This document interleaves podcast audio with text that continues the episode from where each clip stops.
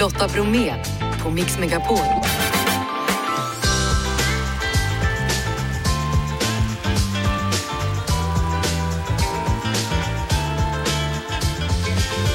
Hallå där och varmt välkommen in till oss denna tisdag. Elens dag är det. Så vi pratar elpriser och det fa- ser faktiskt ljust ut minsann. Tisdag betyder teknik och idag så varnar Martin Appel för falska AI-röster. Stefan byggde sin egna Ironman-dräkt. Det tog minst 740 arbetstimmar men den har lampor. Farmens Anna Brolin är dagens gäst så jag frågar bara, är vi redo Jeff? Ja. Janne? Jajamän. Då kör vi! Hon började som sportjournalist och just nu är hon aktuell för fjärde säsongen i rad och som programledare för tittarsuccén Farmen. Vi ser henne också i Efter fem på fyran. Välkommen hit Anna Brolin. Men tack snälla! Hur kul känns det varje gång som Farmen går igång? Ja, men det som känns roligast är ju att eh, hela eh, sommarens hemligheter ska få komma upp i ljusets sken. Man har ju suttit och liksom värpt nästan på det, på det här ett tag. Ja, eh, jag såg då att årets första bråk den här säsongen handlar om att två av deltagarna snarkade högt. Jaha. Eh, Vilket resulterar då i att de första nätterna blev övriga deltagare eh, mer eller mindre sömnlösa. Ja, det är ju ganska små saker som eh, blir väldigt stora i en miljö där man har tagit bort alla sina digitala devices och så vidare.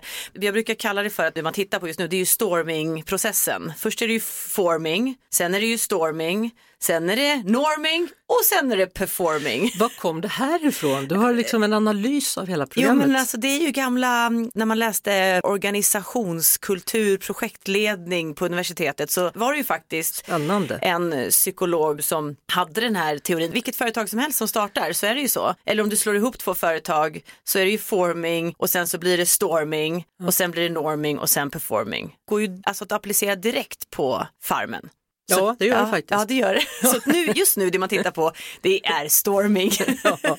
Hur många veckor tillbringar du där nere egentligen? Alltså tio farmen-veckor, så hela sommaren i princip. Men kan du ha med dig familjen då? Det måste väl kunna? Ja, mina barn har varit med och bott, eh, levt barackliv, så vi bor i baracker på en parkeringsplats. Så flott var det. Det är tv-livet, tv-glamourlivet. Så att de eh, har varit med eh, en del och de tycker det är spännande. Ja, det är klart de gör. Ja. Nej, jag tänker mer så här att de är eh, inte så jättegamla så det kommer liksom bli, om det upprepas några somrar då blir det deras sommargrej. Men mamma ska vi inte åka till barackerna i år då? Nej, farmen Nej, finns inte alltså, längre.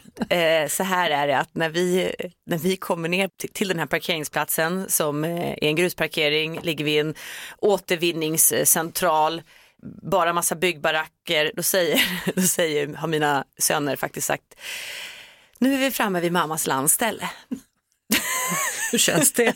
Ja, Jag känner att eh, de tycker att det är ganska fint, de klagar ju inte. Så att, eh, eh, Var stolt nu Ja, Anna, så över ditt jag har, en, landställe. vad har jag, fyra, fem kvadratmeters eh, barack. Ja, Ja. Det är ditt sommarställe. Precis. Så nu behöver inga, Mitt- inga kvällstidningar snoka här. Nu har de Nej, fått mitt sommarresidens. Ja, Ja. en barack. Vad är det för färg? År hade jag en grå i år, jag har haft en gul något år. Men har ni bajamajor där då? Nej, alltså det är toaletter i de här barackerna. Ja, det var ju skönt i alla fall. Kan man laga mat i baracken också? Man kan faktiskt det. Och jag hade inget eh, hem i somras för jag hade en vattenskada så jag tog med mig både mixer och eh, Sodastreamer och eh, espressomaskin. Så Ja. den var pimpad, min barack. Det är ofrånkomligt, man måste fråga. Hur är det med dina gröna fingrar? Finns de? Är du lantlig? De är non-existent faktiskt. Alltså jag lär mig ju mer och jag blir mer och mer inspirerad ska sägas, men från start, eh, nej. Jag blev ju faktiskt chockad när de frågade just mig och mina kompisar som känner mig väl har verkligen skrattat ordentligt. Eh, även min kära kollega Henrik Alsterdal eh, tittade på mig faktiskt när man förstod att den här tjänsten skulle bli vakant. Då hade jag precis blivit livrädd för en anka som kom in i studion och så tittade han på mig och sa så här, ja Anna de lär ju inte fråga dig i alla fall. Jag bara, nej det kommer de inte göra. Klipp till en vecka senare jag fick frågan. Men vågar du stå bredvid en ko nu? Ja, ja, nu vågar jag det. Ja. Vågar du mjölka en ko nu? Eh, Jag har mjölkat en get. Vissa kor som är snälla kan jag tänka mig att mjölka men de kan ju sparka till åt sidan. Det tycker jag är lite läskigt faktiskt. Det är en sak som vi har gemensamt är att vi har jobbat med sport båda två. Jag var ju på Radiosporten under flera år. Och det var ganska ovanligt med tjejer den tiden. Mm. Ja, och jag antar det. att det var hyfsat ovanligt när du började också. Nu är det ju fler och fler tjejer som också till och med får kommentera matcher. Exakt. Men så var det inte en gång i Nej tiden. det var det inte. Och de, alltså, det är ju ändå några före mig. Alltså, Jane Björk till exempel som ju har ändå plöjt marken lite sådär. Mm. Men eh, ja, det var ju absolut inte lika vanligt och det fick man ju tackla framförallt. Italien var man ju noga med att säga att nej, men jag är journalist, jag är inte programledare för då tänkte de att då har du dansat i bikini på vägen dit och så vidare. Det ser ju annorlunda ut nu och det var ju också absolut en annan tongång och jag har ju ofta känt att nej, men jag måste vara Dubbelt tre, så bra, eller? Ja, eller tre gånger mm. så mycket påläst och säger jag minsta fel så då du. Ja. Hur hinner du med allt? För du gör ganska mycket. Eh, jag, jag hinner inte med allt. Nej. är väl den liksom, självklara svaret på det.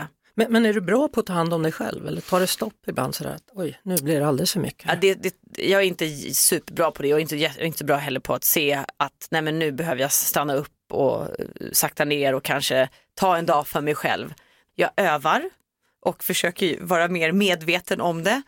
Men jag är ju sån som eh, styrs av, eh, av, av lust. Så att är det någonting som dyker upp som känns väldigt kul har jag väldigt svårt att säga nej. Är du fortfarande ensamstående med dina två söner? Ja, precis. Hur gamla är de? De är sex och åtta. Ja, ja det är fullt ös. Är, är de också sportintresserade som du?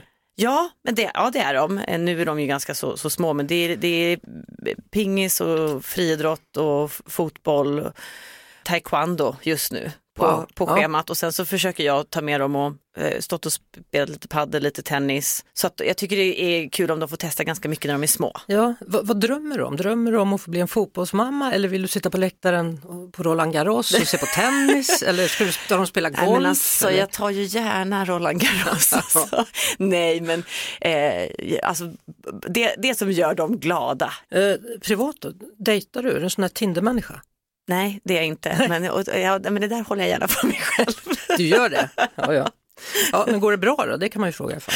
Kan man? Det håller jag också för mig själv. Du har väldigt glittrande ögon nu så jag utgår från att det går bra. Vi har pratat, medan musiken har gått här och övrigt, så har vi pratat en del om fotboll. Mm. Det är min sport. Vilken är din sport? Vad gillar du? Alltså jag är ju tennis och eh, golfare i grunden. Det är det jag har så satsat, elitsatsat på och tävlat i själv. Så det är väl det jag är, jag är, jag är bäst på själv. Men sen så i fotbollen har ju jag eh, levt med, alltså följt sen jag var väldigt liten. Min pappa tog med mig tidigt på internationella eh, fotbollsmatcher. Vi såg eh, Lazio och Juventus tidigt i, i Rom på Olympiastadion. Och där någonstans blev jag fångad av de där riktigt stora matcherna. Ja, och då var din pappa väldigt smart så ni kom in på de här matcherna. Det var, det här var någon gång precis efter 94 så han, sa, han visade passet och sa att vi hette Brolin och att vi var släkt med, med en Thomas. viss annan fotbollsspelare. Ja. Men vad smart han var då ändå. Ja. Och de bara vinkade in sig gratis, gratis. Ja, vi fick ju skjuts till hotellet och till flygplatsen och allt möjligt. Hur, hur många språk pratar du då? Spanska, franska, engelska då. Eh, men sen så har jag ju pluggat både portugisiska och suttit på massa italienska presskonferenser och eh, ställt frågor på italienska, fått svar och eh, försökt ta mig fram på det. Så att Kul. de latinska språken känner jag ändå att jag behärskar. Vilket av alla sportevenemang som du har varit med om att bevaka, vad, vad minns du mest ifrån? Brasilien 2014, ja. fotbolls-VM, när man fick alltså, vandra på Copacabana och eh, sätta sig i studion där. Eh, det var ju nyp mig i armen känsla och är fortfarande. Det slår inget? Nej, nej det gör faktiskt ja, Jo, jag var ju med om en häftig grej förra året faktiskt när jag fick åka till Buenos Aires och var på plats. Ja när guldhjältarna kom hem? På, när jag, var, jag var ju där under finalen och rapporterade. Jag flög dit och eh, stod på Avenida Nueve de Julio med en miljon galna argentinare och jag följde faktiskt avslutningen på gatan, då hade jag ingen, eh, alltså jag, hade, jag hörde Lasse Granqvist i örat från Stockholm, men jag hade ingen bild så jag såg ju inte för jag stod där ute för att skulle rapportera. Och då fick man följ, då, då hade ju alla som var på gatan följde ju det här via radio, argentinsk radio. Mm. Och de känslostormarna som man såg där fram och tillbaka, det är, alltså, det är något, något av det häftigaste jag upplevt faktiskt. Mm. Ja. ja, jag förstår det. Vilken, vilken ynnest att få vara med ja, om det. Det var också nyp med armen känsla. Ja. Stort tack för att du kom hit, Anna Brolin. Tack snälla. Och Farmen ser ni alltså på TV4 precis som efter fem. Idag så är det elens dag och jag tänkte ta tempen på hur elpriserna kommer att se ut framöver och även spräcka en myt och det gör jag tillsammans med God Els VD Maria Erdman. Välkommen till Mix Megapol Maria! Tack så mycket! Ja, förra året hörde, så var det många som fick riktigt dyra elräkningar vid den här tiden. Hur ser det ut framöver på kort sikt med elpriser? Ja, men det ser ganska bra ut, speciellt jämfört med förra året så här dags. Då hade vi varit igenom en stor elkris och hade fortfarande liksom efterslängarna av det. På kort sikt, om vi tänker den här månaden, så ser det okej ut. Det kommer att vara den dyraste månaden den här vinterperioden sannolikt, men det ligger på samma nivå som föregående januari och därmed på en helt okej nivå. Det är ju att det har varit lite extra kallt här under stora delar av januari och då har ju elpriserna stuckit iväg lite. Mm. Och sen då, om vi tittar lite längre fram, vågar du säga om hur det ser ut på lång sikt? Ja, jag, jag vågar inte säga så mycket, men marknaden säger eh, och, och, de kontrakt som handlas långsiktigt, de säger att det här året så går kostnaden jämfört med 2023 ner ungefär 25 procent på helåret. Så att vi har om allting går som vi vill, ett bra år framför oss vad gäller elkostnader. Men allting kan ju hända. Men vi har väldigt mycket bra saker som har hänt. Vi har en väldigt utbyggd vindkraft. Just nu går den för hög fart. Vi har riktigt fint elväder när det blåser och är milt och regnar mycket. Och eh, vi har ju inte samma påverkan av eh, gaspriserna i Europa längre eftersom de är mycket lägre och gaslagren är påfyllda. Innan vi lägger på här så måste jag bara kolla det här med dig när det gäller timpris. Det verkar ju vara något som många håller koll på och styr sin elbrukning därefter. Är det bra eller dåligt? Ja, men timpris är bra för någon som, som aktivt kan använda elen när inga andra använder el på dygnet. Och det är till exempel om du har kanske solpaneler och en elbil, då kan du använda solenergin på dagtid när det är lite dyrare och sen så laddar du din bil på natten när det är billigare och så vidare. Jag har själv testat timpris, vi fick kämpa ganska ordentligt här hemma. Man måste helt enkelt använda elen när andra inte använder elen för att då är den billigare. Så för en majoritet idag är det ungefär 10 procent av svenskarna som har eh, timprisavtal och vi har själva sett hos våra kunder att det var ungefär en fjärdedel som inte tjänade på det när de hade hoppat på eh, den här typen av avtal. Och då spelar det liksom ingen roll hur mycket man än försöker att hitta de där timmarna som är billiga då? Nej, men det är, det, man kan kämpa på ganska bra, men man måste ha lite bra förutsättningar. Bor man i lägenhet till exempel så är det ju svårt att inte laga mat eh, när man vill laga mat på kvällen eller laga mat mm. på morgonen. Och du kan ju inte reglera värmen eh, hemma så mycket och så där. Så det vill till att du verkligen kan styra din förbrukning för att tjäna på det. Men för många personer är det ju självklart bra. Men alltså Maria Erdman, VD God El, jag tycker det var en ganska bra elrapport för en gångs skull. Hörru. Ja, ja, jag hoppas att få återkomma med ännu flera bra elrapporter. Ja. Och är det inte så så kan jag i alla fall förklara varför det inte ser bra ut. Det är utmärkt. Tack så mycket för att du valde att vara med här hos oss på Mix Megapol. Tack. Tekniktipset tisdagsteknik med Martin Appel från PC för alla. Senaste året så har vi pratat mycket om artificiell intelligens då Martin och AI-tjänster som ChatGPT, det sägs vara den största förändringen sedan internet kom.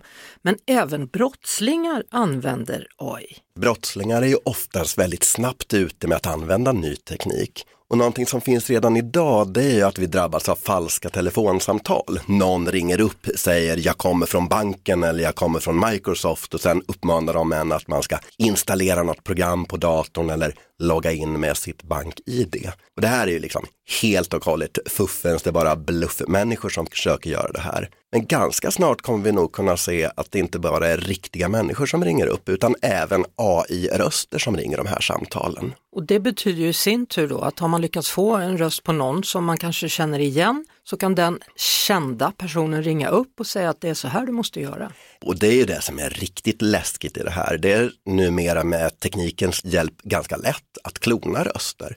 Så då kan du plötsligt få ett telefonsamtal där din dotter eller din syster eller bror frågar om någonting, jag har problem, jag måste få pengar, gör så här. Så är det ganska lätt att låta sig luras. Så vad finns det för tips för att skydda sig från det här? Alltså det enklaste tipset är ju alltid lägg på direkt och ring sen tillbaka. Om det är någon som påstår att de ringer från din bank, lägg på och ring sen upp din bank och fråga. Så är man osäker så är det ju här en bra sak att göra. Och sen kanske man ska prata med sina anhöriga också. Ja, för att om vi ser ändå en framtid där det kan vara en risk att klonade röster ringer upp, då kan det vara bra att du och din dotter har gjort upp i ett nödläge om hon kontaktar dig varför inte använda ett speciellt kodord som signalerar att hon är hon? Tänk att ni ska säga trolldeg som är ett kodord för nödlösningar. I ett sånt läge så kommer ni ju veta att om personen som låter konstig inte säger det, då är det inte din närstående. Nästa vecka ska vi prata om att rensa abonnemangen. Lotta Bromé på Mix Megapol. I förra timmen så var programledaren för Efter fem och Farmen, Anna Brolin, gäst här hos mig Lotta Bromé på Mix Megapol. Och hon har ju ägnat en stor del av sitt yrkesliv till sport och frågan är, saknar hon det? Eh, ja, alltså så här, de, man får aldrig nog av de, eller jag får aldrig nog av de riktigt så här, stora evenemangen. Och i vårt program Efter fem så har, har vi ju, alltså alla de stora sporthändelserna tar vi ju hand om. Men det är klart att bevaka mästerskap på plats på det sättet är ju någonting annat. Men det var också någonting annat innan barnen. Det tar tid Ja. om man vill vara hemma. Ja, samtidigt så finns det, jag menar det är ju ganska mycket tävlingsmoment. Är det, ju, det är ju en tävling, Farmen, Ja. om man ser till det. Och eh, eh, när det handlar om eh, alltså live-tv så är det ju, alltså att börja med, med sport är ju, skulle jag vilja säga, den bästa skolan för då är det ju helt oskriptat och du måste ta allting som det kommer och det bäddar ju för eh, breaking news-läge. När man har det så känner jag mig ganska hemma. Lotta Bromé och den perfekta mixen på Mix Megapol. Stefan Lindström är Söderalas Ironman. Sex månader, 750 arbetstimmar och 40 000 kronor har lagts ner på bygget av den här dräkten. Välkommen till Mix Megapol. Ja, men tack så mycket. Varför gör man något sånt här? ja, ja, det är en bra fråga. Man är väl väldigt nördig och inte, kanske inte riktigt riktig. Jag gillar folk som inte är riktigt riktiga så att det är en bra början. Ja, det är samma här. Det är samma här. Vad är det med Iron Man som gör att du älskar honom? Han är bara riktigt häftig liksom. Och det, ja, han har inga superkrafter riktigt så, utan han är en vanlig människa som, ja, geni då. Ja, Och miljonär, det, det hjälper ju lite grann. det är ju ett fantastiskt bygge, får man kalla det för bygge? Ja, absolut. Ja. Tack tack. Sex månader tog det. Ja, jag hade ett år på mig, men jag fick trycka in allt på ett halvår där i slutet. Hur var det att jobba mot en deadline? Det var tufft. Jag fick ta två veckor ledigt från jobbet faktiskt, det sista jag gjorde och då var det inte många timmar sömn. Vad är det du har gjort dräkten och för material då? Den är 3D-printad främst, lite silikon och lite mest 3D-printad i plast. Beskriv den, vad är det för speciellt med den? Vad kan den göra? Ja, den är liksom elektronik i sig, lite servosar och lampor och grejer så att jag kan ju få styrgrejerna på ryggen kan öppnas och så lyser lite lampor. Jag kan få missilen på högerarmen öppnas upp. Visiret i hjälmen åker upp och ner med hjälp av en liten knapp i hakan. Lamporna i ögonen blinkar till så det ser ut som man startar upp liksom. Blev du nöjd? Jättenöjd, absolut, men inte helt nöjd så att det går ju alltid att förbättra liksom. Så att Ja. det är där vi är just nu. Och sen då så var du på Comic Con och du är ganska känd där. Det är följare från Youtube då som har följt hela processen. Jag antar att de kan vara från hela världen. Ja, men precis. Det var ju jätteroligt och liksom ändå att det var folk som hade följt processen. Då, för jag hade ju liksom deadlines så jag försökte uppdatera så ofta jag kunde. Då, men liksom, så här många dagar kvar till Comic Con. Fick man träffa på lite folk som hade följt det. Det var ju jätteroligt. Eh, Söderala, var ligger det? Det ligger strax utanför Söderhamn. Ligger mellan Gävle och Hudik. Och hur många bor i Söderala? det är inte många. Nej, så det märktes när du gick ut på stan kan man säga. Jo, men det skulle det är jag absolut. Va, vad sa de då, grannar och övriga? Ja, alltså jag var ute här med SVT tidigare och det, många var ju förbi och undrade vad det var för någon galning som var ute. Det är lite äldre där jag bor så här också så, så att eh, de vet inte riktigt vad, det, vad jag har gjort för någonting. Nej, så vad trodde de det var som kom gående då? Jag tror att det är någon robot av något slag som någon har byggt. Jaha. Och vad händer nu då? Ska du bygga någon annan direkt framöver? Ja, så jag är ett Star Wars-fan så att Mandalorian vore ju häftigt. Men eh, jag tror nästa projekt kanske blir att bygga en eh, Iron Man-staty 3-4 meter på bakgården där. Som man kan komma och titta på i din trädgård? Men precis, jag har en discgolfbana på bakgården som är öppen för allmänheten och där tänkte jag vore perfekt att ha en stor staty på den liksom, utsmycknad. Ska den också kunna liksom ha vissa elektroniska detaljer då så den kan stå där och prata och greja eller? Här ska vi ha lampor i alla fall i tanken. Ja, som en utsmycknad bara. Ja, du får väl höra av dig då när den är färdigbyggd. Ja, men absolut. Ja, härligt. Men Stefan Lindström, vi lägger ut en bild på Mix Megapols Instagram stories så kan de få se hur du ser ut när du går omkring i din dräkt. Ja, det låter jättebra. Och tack för pratstunden Stefan. Ja, men tack själv. Såg ni på Idrottsgalan igår då vet ni att det var skiddrottningen Ebba Andersson som vann Jerringpriset på den 25 upplagan av denna idrottsgala. Och när hon gästade mig, Lotta Bromé, här på Mix Megapol för ett tag sedan så frågade jag hur det är att leva sin dröm och vad som händer när man gör det. Ja, vad händer egentligen? Eh, just med mig som person? inte jättemycket mer än att eh, man blir ändå väldigt tillfreds liksom med eh, det arbete man har gjort om man tänker i sin satsning. Eh, men eh, annars utöver det så har det än så länge varit alltså, lite svårt att ändå förstå storheten i det som faktiskt skedde på VM. Det har ju som ändå bara gått, eh, vad är det, typ tre veckor kanske. Ja, var har du lagt medaljerna? Var är de? Eh, jag har inte lagt dem någonstans men däremot så har jag hängt upp dem. Jag har en, eh, en stringmöbel i eh, mitt vardagsrum. Ja, du skulle Så ju hänger- hänga dem lite fint så man såg ja, dem. Ja, men jag har gjort det. Ja. Så varje gång nu när jag antingen ja, kliver upp på morgonen ut genom sovrumsdörren eller ut ur toalettdörren, då, liksom, då möts jag av det där. Mm. Och det är en väldigt fin påminnelse som jag får dagligen. Men gör det att man blir mätt eller gör det att du vill ha ännu fler medaljer att hänga i stringhyllan? Nej men mycket vill jag mer. Eh, så nu när man har fått en, liksom en smak på det då, då är det såklart att då vill man ju uppleva det igen och framförallt när jag liksom tänker tillbaka på ja, specifikt de två loppen där jag vann eh, guld. Vi som säger tack och hej, det är Lotta, det är Jeanette och det är Janne och vi hörs givetvis imorgon igen. Alldeles strax så tar Erik Myrlund över. Dagens producent, som alltid Jeff Neumann. Imorgon gästas vi av Bonnie Tyler. Ett poddtips från Podplay. I fallen jag aldrig glömmer djupdyker Hasse Aro i arbetet bakom några av Sveriges mest uppseendeväckande brottsutredningar. Går vi in med hemlig telefonavlyssning och, och då upplever vi att vi får en total förändring av hans beteende. Vad är det som händer nu? Vem är det som läcker? Och så säger han att jag är kriminell, jag har varit kriminell i hela mitt liv men att mörda ett barn, där går min gräns. Nya säsongen av Fallen jag aldrig glömmer på Podplay.